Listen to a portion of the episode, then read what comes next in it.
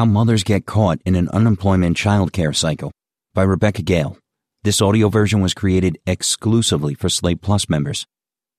In New York, an unemployed mother left her two children in the car, air conditioning on, while she went in LaGuardia Airport for a job interview. The children were fine, but told the cop who discovered them that they didn't know where their mom was. Local authorities stepped in, and the mugshot of the mother made its way across the country. But what other options did Nydia Joseph Delgado have? For a mom looking for work without childcare options, the obstacles are steep. Caitlin Mahoney knows the frustration that comes not from being able to find work. She worked as a theater, English, and special education teacher before her daughter was born and intended to go back to work part time afterward. But she hasn't been able to find a teaching position that will pay her enough to cover the cost of childcare. The first year I stayed home, I was totally happy, she said but I have student loans and I started feeling uncomfortable that I wasn't contributing. It would make me feel better to put my income in our Excel spreadsheet and help it go to green. She hopes to apply to teaching positions once again in the spring when schools ramp up their hiring processes. In the meantime, she's watching a friend's baby to bring in at least a little bit of income to help with her feelings of restlessness. In a way, she's become a stay at home mom and a part time childcare provider by accident. The intensity of childcare demands for women with young children can be one of the greatest motivators for women to want to get back to a professional life, and one of the reasons doing so can be difficult. Alana Constant, a career coach and consultant in Brooklyn, works with stay at home moms like Mahoney who want to transition back to work. She found that, for many stay at home moms, how they left the workforce, under what conditions, and how long they've been away affect their professional self esteem. On top of the usual stresses of not having a job while needing one, being a mother to a young child presents an array of dilemmas, both practical and emotional. I call it reclaiming your professional mojo, Constant said. Being a stay at home mom is rewarding, and so many do it, but there are others who expect to go back and wonder if they will be hireable again, or if their experience from before having kids is still valid. And for many women, their work prospects are tied to their identity, making the job search process extremely fraught. The number of moms staying home with kids because they cannot find a job has risen dramatically in recent years, six times as many in 2012 as compared with 2000. And while these mothers make up a minority of moms who are staying home with kids, they are significantly more likely to be unhappy with their situation, which serves neither them nor their kids in the long run.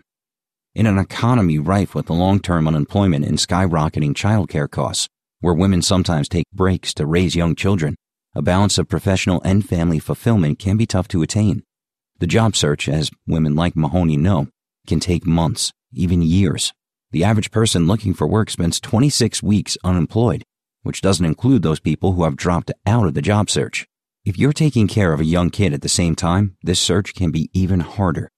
The unemployment rate for mothers with children less than three years old was 5.6% in 2016, slightly higher than the national average. These are mothers who are actively seeking work and cannot find employment, who have children at the ages in which childcare is most expensive.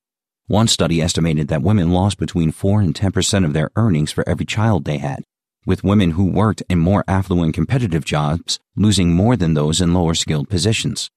Women's long gaps in their resumes for having and rearing kids significantly lower their lifetime earning potential.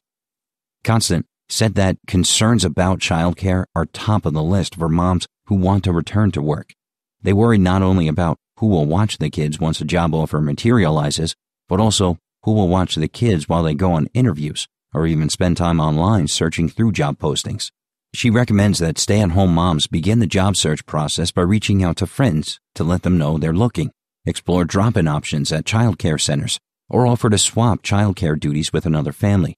You take their kid two days a week, they take your kid two days a week. It's hard to do that with a young child with you.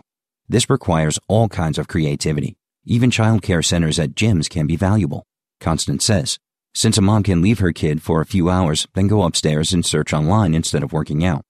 Mothers cannot focus on finding a new job unless they have access to very affordable childcare.